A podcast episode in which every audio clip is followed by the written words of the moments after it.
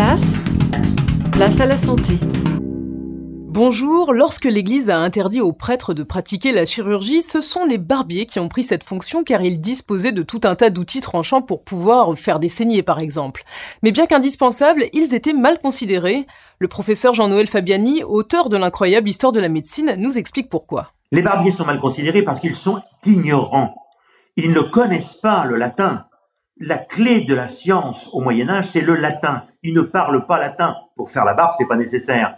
Donc, euh, ils ne peuvent travailler que sous l'autorité d'un médecin, qui lui est docteur, qui parle latin, et eux, bah, finalement, ce sont des manouvriers. Et pendant des siècles, bah, les chirurgiens ne seront que des manouvriers. Et moi qui suis chirurgien, bah, je vous parle finalement comme l'héritier de ces manouvriers. Si vous souhaitez retrouver toutes nos chroniques sur l'histoire de la médecine, rendez-vous sur la chaîne YouTube de Place à la Santé. À demain.